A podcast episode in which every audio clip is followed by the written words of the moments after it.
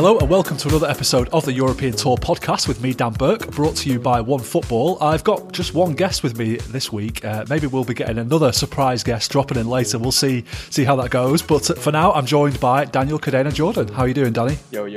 Thanks for the invite again, Dan. Quite well, actually. Interesting weekend in football, so looking forward to talking about that a bit. Indeed.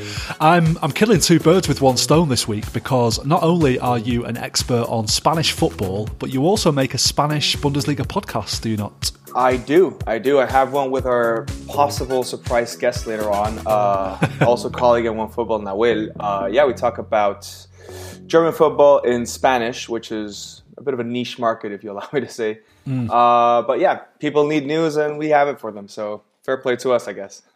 Are you the only Spanish-speaking Bundesliga podcast? Oh, no, there's... I can think of at least three or four. But oh, really? Yeah, okay. Yeah. You'd be surprised it's a bit crowded for the size of the market, but it's actually quite interesting how, German football in particular actually have like this very interesting following in Spanish. It's not massive. It's not like you get that many, fans outside of Bayern maybe, but a lot of people are kind of keen on reporting about it. So it's quite nice to see that camaraderie building and all that. Yeah. Well, it's interesting how, because we have the streaming rights in Brazil as well, don't we, for the Bundesliga, yes. OneFootball. Interesting how many fans there are over that side of the world as well, yeah. It's you'd almost think it was quite a niche league, really, the Bundesliga, worldwide. But it's got a lot of fans, hasn't it? It does have some following, and especially Brazil. Brazil and Argentina maybe are the two strongest markets, like in Latin America. You'd be surprised with how many people... kind of started following German football since, the 2014 World Cup, Bayern becoming like a powerhouse in Europe again, all that kind of like led the Bundesliga to being a bit more on the spotlight outside of Germany once again. I think it was that Bayern Dortmund Champions League final. I bet that was a big turning point for German football's sort of global appeal as well, wasn't it? Because I remember a lot of people in England really getting into German football that year. Yeah, I mean, that was basically the turning point, I reckon. Like, first time in ever, like the German final for a Champions League. It was a really good game too. That helped a lot. And out of that Dortmund, out of that Bayern, well, Bayern, no one came out, but Dortmund had Ilkay Gundogan that day. There was still Blachikowski. There was like a really good set of players on pitch, and Mario Götze didn't play actually. He was already booked by Bayern to be signed. That's right. He was in the stands, wasn't he? Yeah, a bit awkward there, but for a player for him to show up at the end. But I think that was like sort of like the turning point for people outside of Germany to realize that German football was actually kind of interesting, and there was something to talk about, and the whole Bayern versus Dortmund or whatever challenger they had at that time. Besides Dortmund, kind of like woke up a bit of fandom elsewhere nowadays. Well, that brings us neatly onto our first topic of the week, which is Borussia Dortmund and their 1-1 draw with Augsburg at the weekend, which leaves them 8 points adrift of Bayern Munich at the top of the Bundesliga. First, I want to ask you what the reaction was like to Dortmund's exit from the Europa League last week. I was almost expecting heads to roll after that. Maybe Marco Reus was going to lose his job, but the fallout doesn't seem to have been too dramatic, does it really? It's a bit frustrating for anybody outside the Dortmund fan base. They seem to be okay, not okay with the situation, definitely, but they seem to be okay with how it's being handled, maybe. Whereas outside the club, you don't really have an understanding of why they're not sacking a coach who's not really, delivering the results that were kind of expected. Yes, they're second in the Bundesliga, but as you say, they're already, quite behind Bayern on the table. They're already out of European football fully, like not only Champions League, but also Europa League now. And they're out of the cup. So by any measurement, I think it's a very disappointing season at Dortmund. Like, I think the only way to get out of this would be to weasel the way to winning the Bundesliga. But, you could argue it's one of the most unlikely scenarios in football nowadays, isn't it?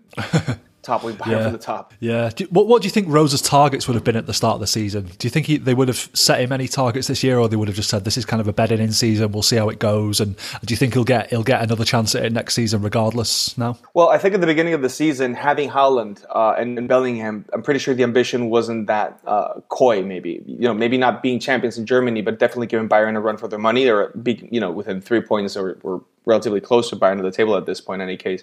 They would probably bet on reaching at least a quarterfinals in the Champions League and a decent cup run in the domestic league in the Pokal, but neither nor. And the league is just what's been the last years basically, like a Dortmund that is really, really behind its objectives, and a Bayern that is simply just not stopping and taking advantage of every single chance Dortmund gives them to get a bit further away in the stands or anything.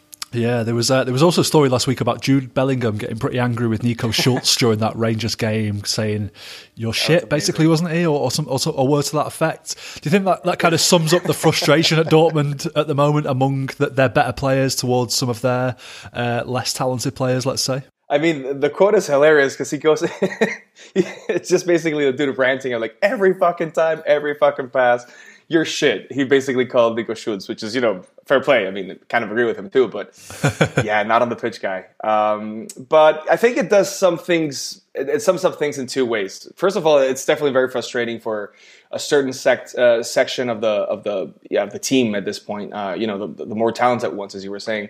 And second, it does give you an idea how big the gap is between the better players and the roster players, let's call them that. Because, I mean, from where I stand, players like Nico Schulz, Felix Paslak, Marius Wolf, they have no business playing in Champions League, do they? Or at least a team that's a Champions League contender. These guys are mid-table Bundesliga players at best, maybe. But it's also sort of like a consequence of Dortmund not bolstering up the depth in their squad. Now they have a couple of injuries. Munir's out again, but with Haaland being missing for a while. So you do realize that they're kind of like stretching really, really thin the squad. And that, I guess, is one argument that Marcus Reus could have in his behalf or in his favor to sort of justify a relatively, mediocre season at Dortmund where, he didn't have his best player, namely Haaland, for many matches so far. And that many of the players of the cast players maybe haven't been up to par to the expectations or the sports planning at least. Yeah. I was going to ask about Haaland actually. It's 10 Bundesliga matches he's missed already this season due to injury. Do you think it'd be a different story if he was available? And are there any concerns about his fitness record at the moment? Yeah, that's sort of like something I kind of wanted to talk to here, actually. I do believe that he would have made a huge difference. I mean, he's a guy that averages a goal per game every time he plays. So, I think 10 goals would have been a huge difference for Dortmund at one point or another. They probably would have won a couple more and not let Bayern slip away that easily. And I think the fitness part is not something just concerning Dortmund. I think it's a lot of people that are actually interested in him, namely Real Madrid, maybe, who are the biggest or the loudest sounding name for a while. He's missed, I think it's just north of 60 days already this season due to injury. So, and this kid's under 23. Like, this is not supposed to be happening this quick for him. And sports-wise, Dortmund are basically relying on Marco Reus, who's 32 years old, and an 18-year-old Jude Bellingham, who can to basically steer the ship on their own end. Obviously, they're not having him around Haaland. I mean, it's probably a huge concern, and it basically screws up the whole plan because Haaland's out, who you're playing as a 9. Malen, who's definitely not the same quality or profile as Haaland. Reus, who's definitely also known for having, a long history with injuries and all that. So I'm not sure everyone's, kind of sleeping that easily, not only just because of the sports track of Dortmund this season, but also what Haaland's kind of going through right now. Yeah, I feel like there's a lot less talk these days about Haaland potentially staying one more year at Dortmund. As has been floated before, it seems very likely that he's going to leave this summer, and I feel like it's probably a good thing for them. If he does go, they can get some money for him, reinvest that in the squad, buy a new number 9 who hopefully is going to have a bit better luck with injuries next season, and maybe next year they can start moving forward again. Yeah, not only that, but also invest in a bit of the depth. Like you have to get players to be good substitute players at this point. Like you can't count on Paslak, you can't count on Stiges, you can't count on Schultz, players that are definitely not performing right now when they have all the opportunities to perform. It's not like they've had one bad game and here we're talking some smack about that match. We're talking about a very, very discreet season from the club and a very worrying one from several players that were meant to sort of like step up whenever these moments arose, which basically we're bound to happen. Every football team has injuries. That's out of the question. But it's kind of weird, and they kind of need to basically bolster every in 4 or 5 positions at least. Yeah.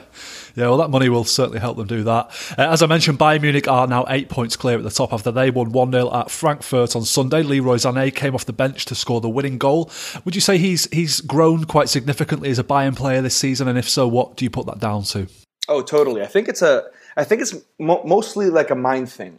He's always had the talent. We know that. The injury, I think it was an ACL he tore on one of his knees that kept him out for a while. I think that kind of played in his hindering last season, at least, where you could tell he was second-guessing himself every chance he had. He was not that, aggressive on the one-on-ones. Like he was kind of erratic in his decision-making totally. Whereas here, you do notice that he's sort of found his place.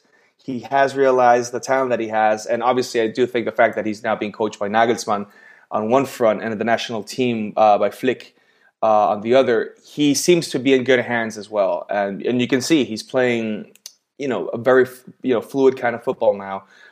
He's passing on par. He's, I think, second most assists in the team behind Thomas Müller, something like that. And I think second most goals behind Lewandowski. So he's up there, definitely a top three in a team that is very, very crowded with talent. And I mean, he's earned it, and he's done everything right to this point to be, being considered, as you said, a proper Bayern player at this point. Yeah, it's interesting his positional sort of trajectory that he's gone on during his career, because I remember when he was playing for Schalke a few years ago, he would play on the right more often than not and kind of cutting onto his left foot. Then when he joined Man City, he was played there for quite a bit of the first few months of his time at City, and it wasn't really working. He took a long time to settle. Then towards the end of his first season, Guardiola moved him over to the left, and he was playing on his stronger foot, and he was beating, men like an old traditional winger, whipping crosses in with his left foot, scoring goals with his left foot. And I thought, wow, this guy is the best left-sided player in the world and will be for a long time. And now he's gone back to Bayern, and he's sort of playing in the middle now, isn't he? Which is somewhere that I never really thought was his game, but I always thought he'd be the kind of the guy who would get chalk on his boots out on the touchline, beating fullbacks and that kind of thing. But he seems to have developed a bit more positional intelligence this season to me. Yeah, I think they realized that maybe he did lose some speed or knock some speed off from the injury and all that, and has been struggling with that particularly. Also, Bayern have sort of like a luxury issue in the sense that, you have Gnabry, you have Coman, you have him. So either you bench one of them, or you get to play all three, just readjusting one way or another. And that was sort of like the story at the beginning of the season. Like Gnabry and Coman were mainly Gnabry was playing on the right side, then on the left, whenever he was accompanying Sané on the wide. But then he just figured, you could just fit these three players and sort things out that kind of way, And I don't know, they really haven't lost that much balance in the attack. Defense is a different story, but. It does feel that down the middle, he's doing a great job playing behind Lewandowski. Yeah. As for Eintracht Frankfurt, I thought they played okay here, actually. They looked quite good in patches, gave Bayern a bit of a scare, but that's three defeats in a row now without scoring. That leaves them 10th in the table. How do you think they've been under Oliver Glasner this season? Is it a bit of can we call it a transitional season for them, maybe? I think it wasn't planned to be one. I just think that they're having a really hard time, to put in a more direct way, I don't think that the player that came in to the team to replace Andre Silva, who was the second top scorer last season, has been up to par, and that lack of goals, which is basically what's happened these past games, is hindered them a little bit, because they're kind of defending with an expected amount of conceded goals for a Bundesliga team, but their attacking is just very, very slow at this point. They're scoring less than Köln, who are like a typically more defensive-minded team. They're scoring less than Mainz, and they're nowhere near to the numbers that are being scored within European positions right now. So I don't know. I do see that them struggling to adjust to this new season without the same elements that they had maybe last season at that point. Yeah, definitely. One team I'm really enjoying watching this season is Bayer Leverkusen. They're looking very good for a top four finish, if not even a top three finish, after a 3-0 win over Bielefeld. Moussa Diaby has now got 7 goals and 1 assist in his last 5 games for Leverkusen. Is he the kind of player that we call a cheat code? Yeah, I mean, he's having a great, great season so far. I think he's come a long way since, being a bit unstable, or not as consistent as one would expect or want from him. But definitely, I think a lot of it boils down to the coaching team right now. Seoane has brought this sort of new mentality, fresh approach to the way Leverkusen ought to be facing a tournament. And the fact that the sports management department has sort of become a bit more aggressive in the market, getting better players, building up and bulking up the depth of the team, you kind of see that now. And Diaby is also assisted by players like Götze, who's been fantastic as well, a joy to watch. But Arabi has also had a really good season. So you do see the team, something is definitely clicking within them. And like you said, they're really, really fun to watch. They can defend as a team, they can attack as a team. They really do feel like a block for the first time in ages. I can't remember the last time Leverkusen were actually, not necessarily entertaining, but definitely, they could play good football. And, Diaby, I think, is the best example of what this team can produce when it comes to their model of basically being like a build-up team or like a stepping stone for young prospects towards a bigger club. And Diaby's having the time of his life right now, I reckon. So yeah, nothing bad there. Yeah. Have you been impressed with the coach, Seoane, this season? He's come from Young Boys in Switzerland, done really well. He's got a bit of Spanish heritage, hasn't he? He's played a very attractive attacking style of football. Yeah, I was a bit, not iffy, but definitely didn't know enough about him at the beginning. But the more you see the team play, the more you see him react and sort of like fix things halfway through the match.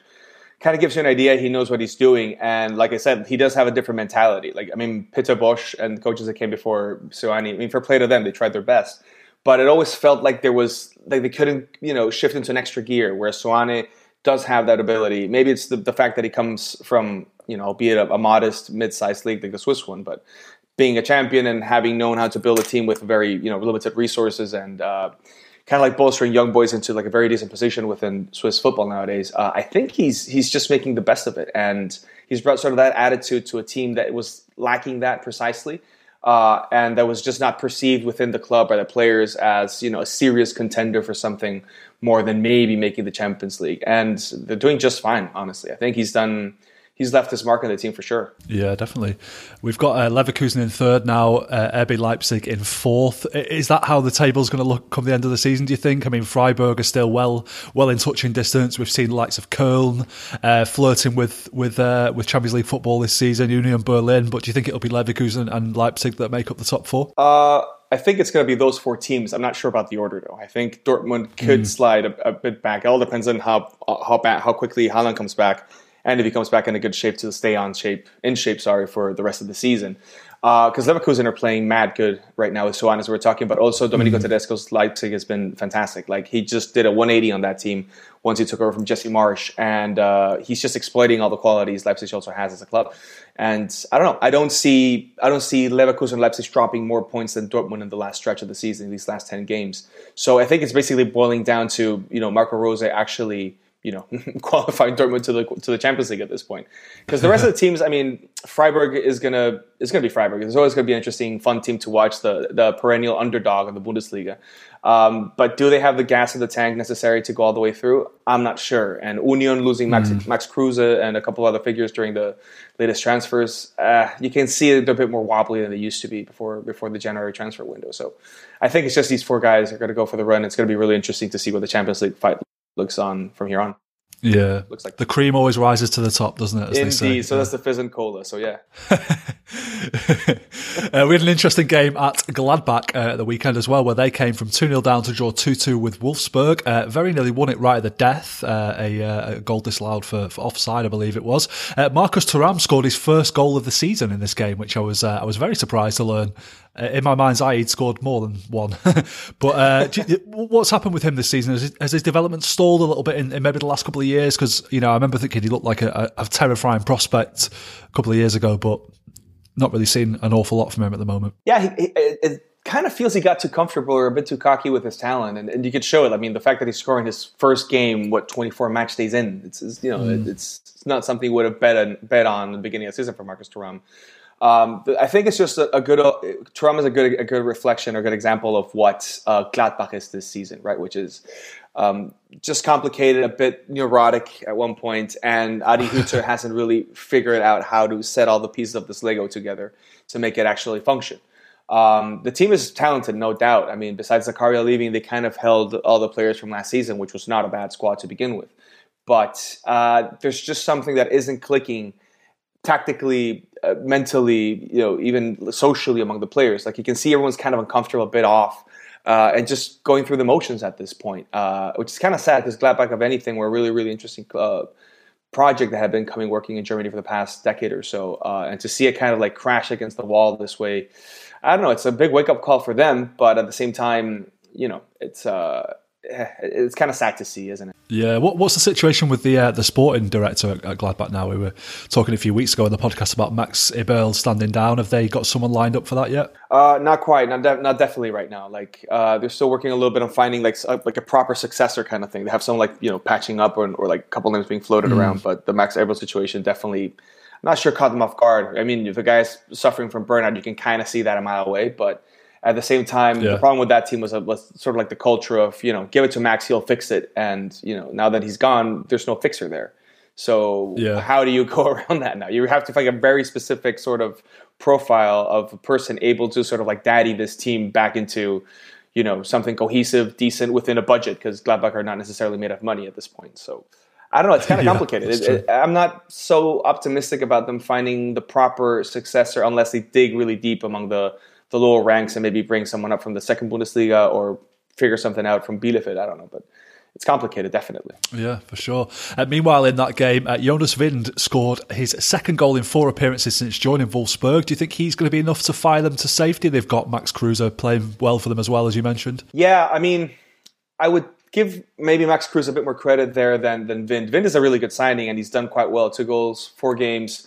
Hasn't really played that much as well. Like, he's come on as a sub a couple times. It kind of bothers me that they're going to save Kofield's butt, and I'm not a big fan of the guy. Like, he's not up for the task, and that's just bothering me because he's going to not be fired. Next season's going to come over, and the same exact story as with Marco van Bommel at the beginning of the season is going to happen, and we're going to be just standing here like, you know, basically repeating the same script we have right now, which is a team that could definitely be doing better, but that because of shoddy management and poor decision making when it comes to appointing a coach. Yeah, they're stuck somewhere in no man's land. But going back to the question, maybe I do think that Kruse and Wind are going to make life a lot easier for people at Wolfsburg. And I just, as long as Kofi doesn't blow this up somehow, which I'm pretty sure, I hope he won't, but he might actually. But I don't know. I see them staying up for sure, only because of the fact that there's more worrying teams in the Bundesliga right now than Wolfsburg. So, yeah, if just by default they'll be the 4th worst option, that's good enough to stay on top, isn't it? Yeah. So that's all it takes.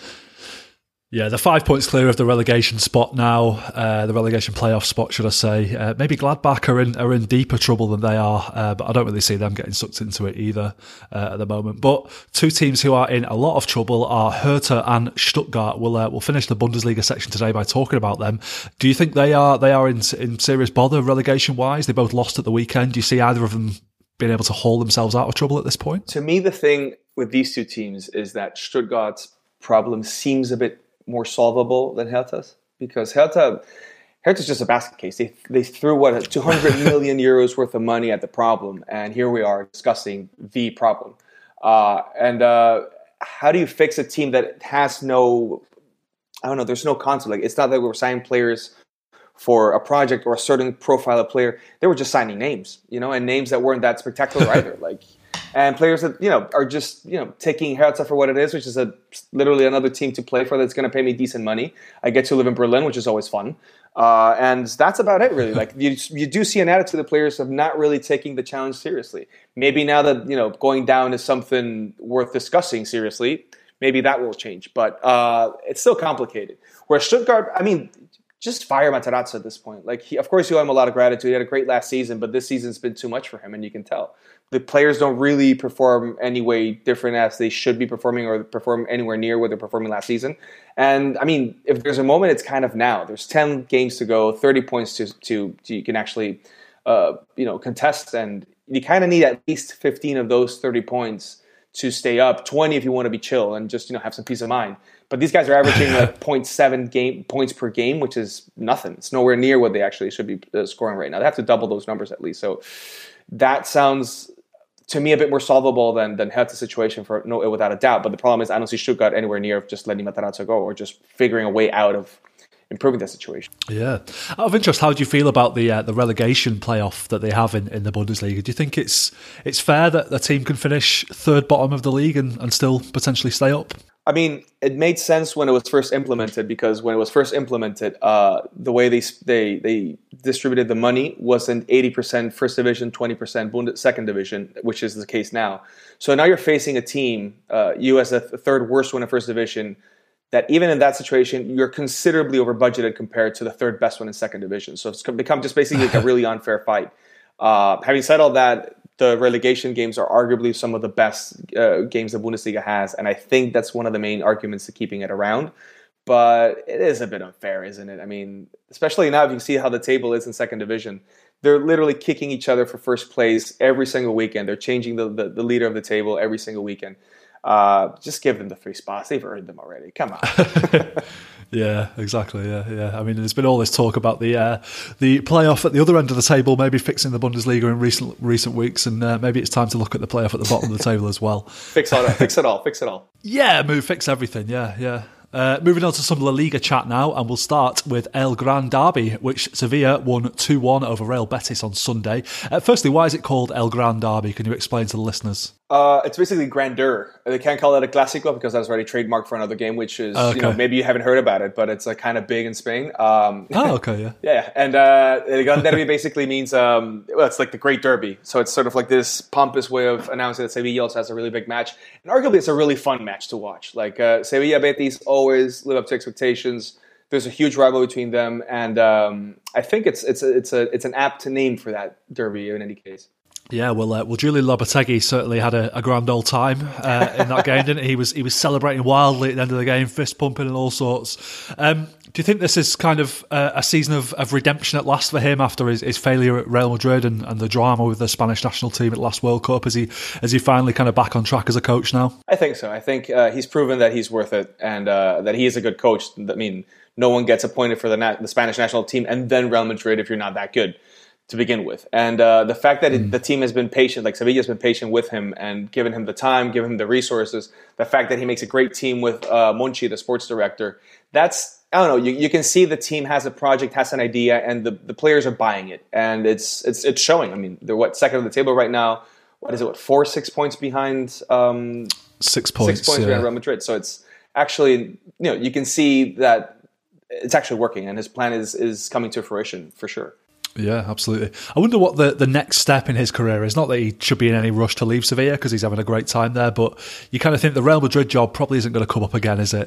You know, Barcelona have got their coach for probably the next while now. I wonder what, you know, maybe back to Spain at some point if Luis Enrique moves on. Maybe that would be a good step for Lopetegui and he can get another crack at a World Cup. Who knows? Ivan Rakitic scored from the penalty spot for Sevilla in this game. He's really become a leader in that team since going back there, hasn't he? He was having a bit of sort of fisticuffs with Canales at one point as well, I seem to recall. Yeah, I mean, he's come around and he's become a bit less feisty with his fellow players. But I think it's also the fact that he's respected for who he is as a player. He's won arguably more than anybody else in that club. He's kind of, you know, he has made Sevilla again his home. And you can tell that he's kind of like bought into the whole cause and he's become basically one of the leaders for Lopetegui in the dressing room. And he's showing that too, not only by taking the penalty kicks, but also like being one of the main people that, at least in the derby against Betis, was, you know, every time the ref had to like break up a scruffle, Rakitic was there. So like it's the sort of attitude where he's like standing up for his teammates. He's, you know, giving hell to his competition. So I don't know. It's that sort of attitude that you expect from the leader. He's finally showing those skills or the sort of like tool set that you're supposed to have for that sort of thing. Yeah, absolutely. Interesting to note that Claudio Bravo played for Betis in this game. He gave the penalty away. He wasn't great on the second goal either. I mean, I still have nightmares about his time at Man City, to be quite honest with you. It all came flooding back to me when I watched this game. How has he done for Betis since joining them? I mean, I noticed that he's kind of lost his starting berth, his number one jersey recently, and Rui Silva is Betis' main goalkeeper. But why did he not play in this game, and why was Bravo picked, do you think? Well, Bravo also played the previous Gran Derby this season, so I think there's a bit of cavalier there from Pellegrini in that regard. Because honestly, I can't give you like a reason why Rui Silva was benched, because, you know, there is no real technical reason for that. But the reality is that Bravo's seen a fair amount of games this season. I think it's 10 in the league so far. And he's been performing to like a decent level for someone 38, and his numbers are not that much worse than Rui Silva's. So I think Pellegrini is just trying to, like, you know, foster a bit more of this competition among the keepers and just keep them in a really high level of form, you know, knowing both of them that being a starter is not necessarily guaranteed, especially for this sort of game. And, well, I mean, this game he did kind of cost Betis the match, didn't he? But besides that, I mean, he's had an okay run. I think he's, 10 games and 12 goals conceded, 14 goals conceded, so it's, you know, kind of what the team is averaging. Not too bad. Yeah, it's you could. I mean, you can live with that if you're 38, especially. And also, I reckon there's a Chilean connection there with both of them. And I think it's just, I don't know, helping a bit to keep, you know, Rui Silva on his toes and making sure that in the long run he's sort of like the main cast member, but taking advantage of the fact that you have a really good veteran, even though maybe not in City, but that you know did. He did win 2 Copa Americas, so he has that on his back. Yeah. Which, you know, it's not bad to have in your curriculum. Yeah, he's had a big career, hasn't he? He's a very experienced player with leadership qualities, I'm sure. And he's fit for once. Like, so take advantage of that, I'd say. Yeah, there we go, yeah. There were a couple of other veterans on both sides in this game as well. There was 40-year-old Joaquin playing for Betis, legend, and 36-year-old Jesus Navas, another ex-Man City player there, playing for Sevilla. Go. Do you think this will be their final derby? Well, Joaquin, it seems... I mean, the guy had a grand time at the derby because it was a really interesting game. There were a bit of fisticuffs here and there, and he was just sitting at the bench, just aching to go on the pitch and beating up Juan Jordan for a couple of dives he took.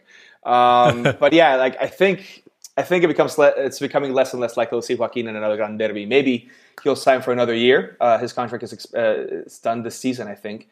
But he's now starting from the bench most of the games. So I do see it kind of unlikely to see a 41-year-old Joaquin playing this, but Navas still has 2 years left in his contract, so I'm sure he's going to get one more crack at this. And he didn't have a bad game either, so you could kind of see that the guy is still, on it fully.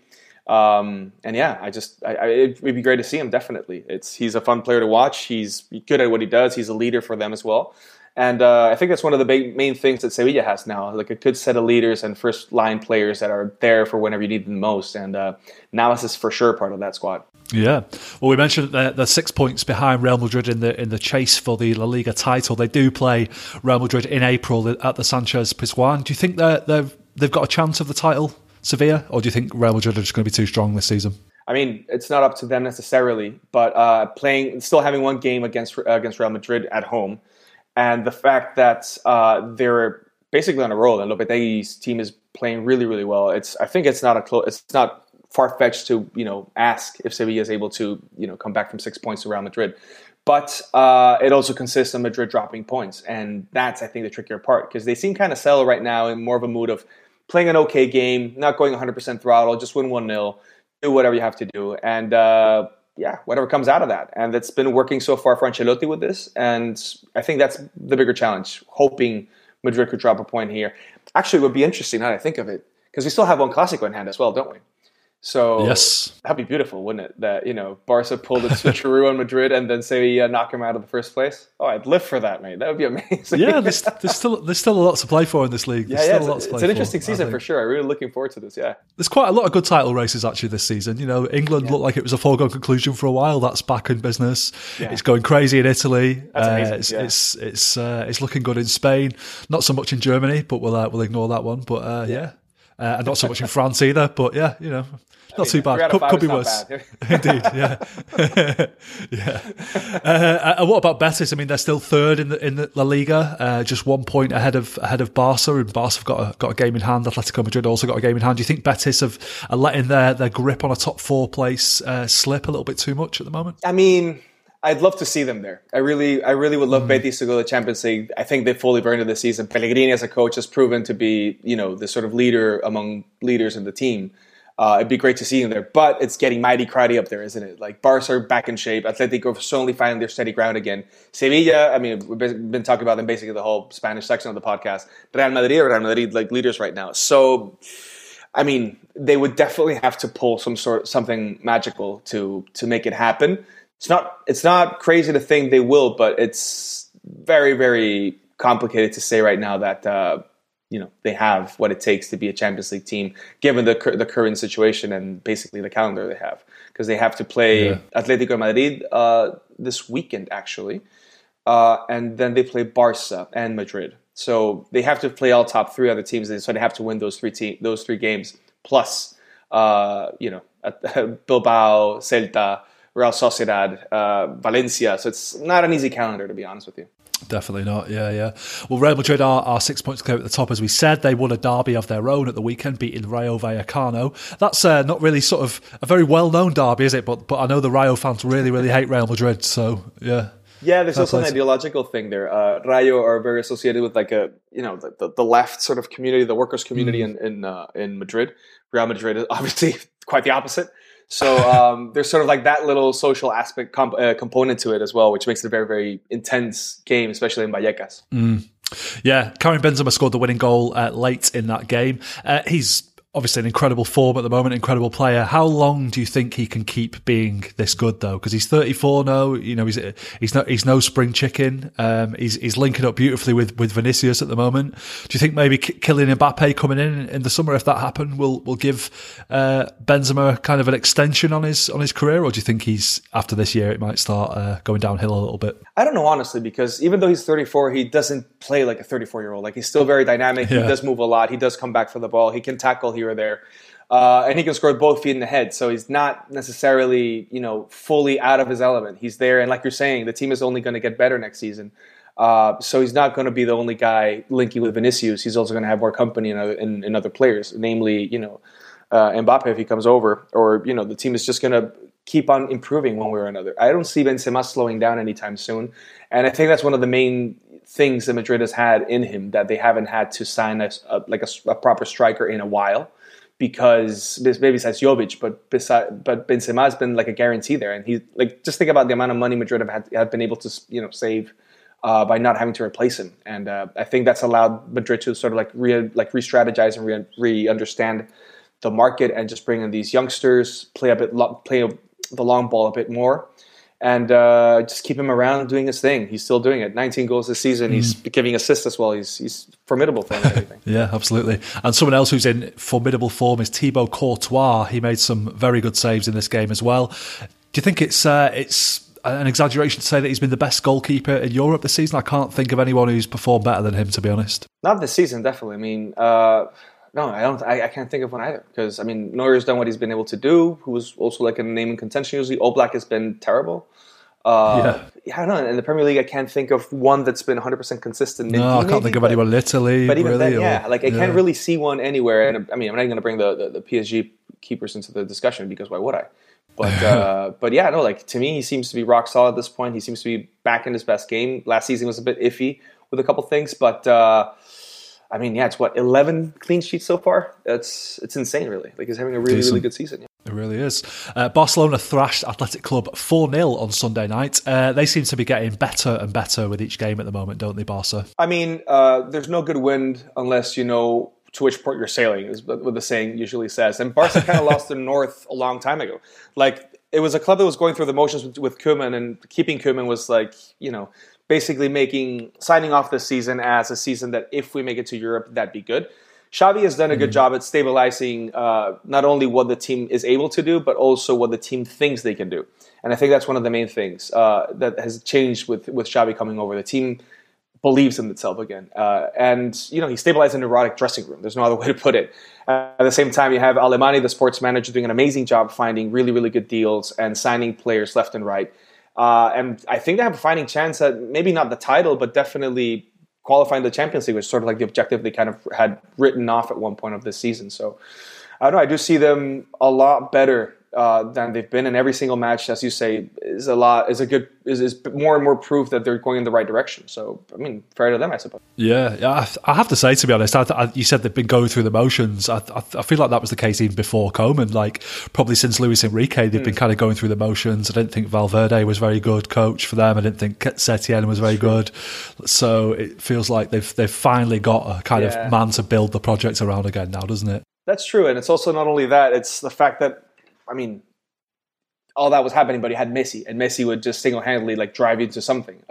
Granted, they haven't been Champions League contenders in a while, but the team would still have a fighting chance in the league and all that. Now with the whole internal political crisis they've been going through, the whole debt issue that they have to still face, Laporta coming back and Xavi coming in, and a bunch of new names being added, Adama, Aubameyang, etc. Dani Alves, of course. You do see a team that is more cohesive sports-wise, and a team that is definitely more motivated to just even believe in themselves, which is something that was not a given, 3 months ago, maybe? Yeah. I've been pretty skeptical about their transfer strategy in recent months as well. It's been a bit like a kid playing FIFA Ultimate Team at times. It feels like, hasn't it? Very really, Moneyball. It feels to me a little bit as well. They've got Aubameyang scoring goals. That signing seems to have gone really well so far. They've got Dembele coming off the bench and scoring a brilliant goal and getting 2 assists in this game against Athletic. Do you think Dembele maybe has a future at Barca after all? I think it's up to his agent more than him at this point. It's all about the money, because that's what broke down the negotiation at one point. They had made some relative progress, but Then they slammed that they wanted a sign-on bonus. They wanted to reduce the release clause. A couple of things. One more year. Like it became like a hefty contract and very complicated thing for them to ask for. Him staying, it's a bit iffy. Honestly, I don't think at this point there's a going back. It's more. It feels more like a redemption kind of fair world tour of the guy more than anything. Because I mean, he had been disappointing for three seasons. So in the grand scheme of things, is he really worthy of paying whatever it is he's asking for? Doubtful, but it is a shame because you did see in his face during the match, like when he came on, he was just annoyed. He just knew that he was going to be being shouted at and being called things from his own fans, getting whistled by his own fans. Wasn't it? So once that's the environment, you don't really play motivated. But fair play to Xavi and his teammates for making the most out of the situation and keeping him involved. And I think that when he scored the goal and everyone went to huddle with him, that was really nice and kind of gives you a sense that the team has his back again. And that's a really pretty thing to see in football sometimes. Absolutely, yeah. And Pedri is just an astonishingly good player, isn't he? And had a great game again here. Xavi compared him to Iniesta after the game. I mean, I suppose if anyone can make that comparison, it's Xavi. Is that a fair comparison? Do you think? I mean, if there's anyone that can make that comparison to Xavi, I think if there's one Marsella prospect to emulate what Iniesta did, it's Pedri, definitely. Yeah. The kid is, he played, 62 matches last season between national team and club, which is insane. There's 52 weeks in the year. And this kid is playing 62 games, which is just baffling. It's like NBA style for someone that, isn't it? Yeah. Hockey's 83 and basket's 80 and baseball's 160. So this kid's 100 games short of playing a baseball season. Let's put it that way. He's been doing great and he's back from his injury and he has a future ahead of him. And he's already proven himself to be good enough to be a starting player and saving distances, maybe he's kind of earned that sort of badge that maybe Musiala has at Bayern or many of the youngsters kind of, Phil Foden had at one point in Man City, that they're young players that have good enough quality to bench, players with a lot of experience, worth a lot of money because they are class. And Pedri is definitely like one of the best prospects out there in worldwide football at this point by a mile, definitely. Yeah. I felt very sorry for Balenciaga for that little skill that he pulled off on him when he put it through his legs. Did you? I mean, it just hurt to watch, didn't it? Yeah. Not a lot you can do about that, is there really? A few weeks ago, Atletico Madrid lost to Levante. Do you think that was their rock bottom? There was some talk about Simeone being at the end of his tether, whatever you want to call it, after that game. They seem to have bounced back quite significantly since that, though. Yeah, I mean, I think there was a lot of soul searching after that defeat. I mean, you lost to the last team in La Liga, Levante, who are having a really complicated season. Like I can't emphasize that enough. It's pretty complicated there. And to see them, kind of like come back to their senses, to see, I don't know, the sort of sense of urgency is kind of back in what Atletico, like that intensity that we're used to seeing from a team from Simeone is there again. Whereas this whole season has kind of been this cruise control, let's play by ear situation where it didn't feel like Atletico. It just felt like this team dressed in red and white that, was doing their best, but not necessarily doing well. And it didn't feel like Simeone's Atletico, all, did it? That was the key. It felt stale, and that is definitely not the case with Simeone. And I mean, it's not like he lost 80 players. I mean, Suarez is still there. Now you have Griezmann back. You have a bunch of players that understand what Simeone is about and kind of transmit what he does on the pitch. But it was dull to watch them at one point, and I don't remember ever saying that about Real Madrid. Yeah, absolutely. Yeah, Renan Lodi scoring two goals in this win at the weekend. Is he the new Trippier for them? Do you think the new kind of hybrid fullback / winger? Yeah, I think that's sort of like really in fashion right now, isn't it? Dumfries is doing it at Inter as well quite a lot, so Lodi's kind of like backing up on that strategy, and I think this is the consequence of letting Trippier go without an adequate substitute. And Simeone had been scrambling to fix the absence. Like he had to redesign his defense a little bit, which was partly to blame for why Atletico went through this little slump in close of 2021 and also 2022, because the Trippier thing had been rolling since last year, actually. So I do think they kind of needed that little extra edge on how to push forward from behind, which is something that they didn't really have a tool for. They're finding it in Lodi, of all places, which is really interesting.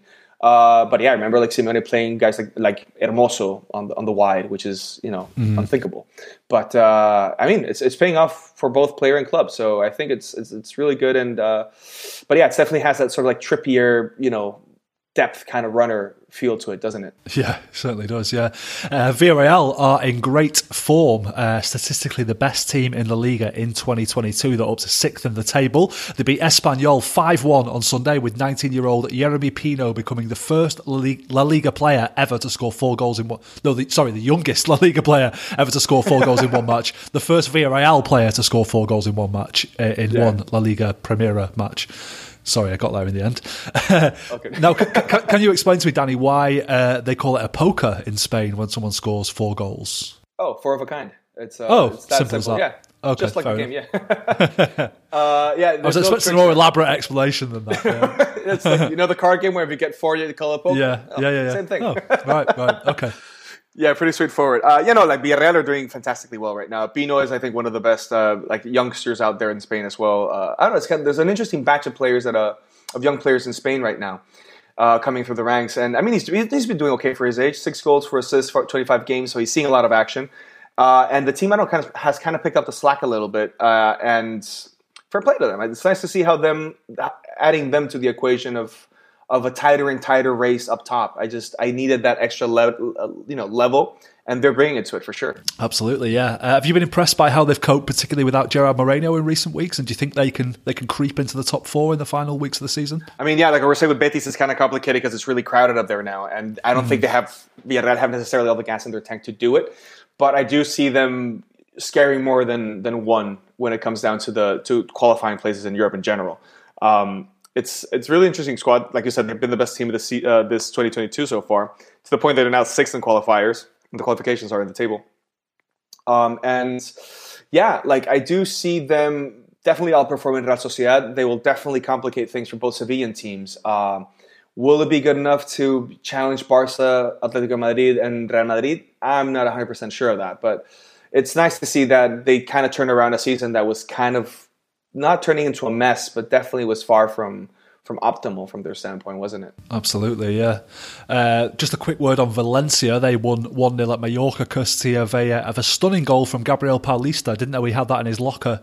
Are we calling that a goal of the season contender, do you think? I mean, it's definitely up there. It was beautiful. They slammed it, 35 meters out. So it's like a proper, smack to the ball. Fun thing about it is he hadn't played since October. This was the game, his comeback from injury, and I think that was the fourth ball he touched in the match. It was really early in the game. So fair play to Gabriel Paulista for shocking the world with that shoot that way. Was it left corner? Yeah, to the end. I think so. Yeah. It's amazing. Goalkeeper had no chance. No chance, dude. Didn't see it coming. Yeah. We'll wrap up today with a quick look at the other end of the La Liga table. Getafe could only draw 2-2 with Alaves, despite two more goals from Enes Unal, should I say, meaning he has now scored 13 goals in his last 15 games. How good is he, do you think? Me and Noel were talking about him a few weeks ago, and how well do you think Quique Sánchez-Flores has done to steer Getafe away from relegation trouble in recent weeks? I mean, those are Haaland numbers. He's scoring a proper amount of goals with a team that isn't necessarily the best qualified to have a 13 goals every 15 matches kind of player, right? So, fair play to him, to the team for also pulling this off. There's definitely some quality there. He's kind of a hard fit here and there because it's not his first station for Enes, is it? So the thing, I don't know, the motions there kind of led to things. Maybe Quique Sánchez-Flores found something to work around with him, and it's doing the trick, definitely. And regarding the team, it really is impressive what they're doing right now. Even though the results have kind of cooled down the past 3 match days, they haven't won, I think, in those.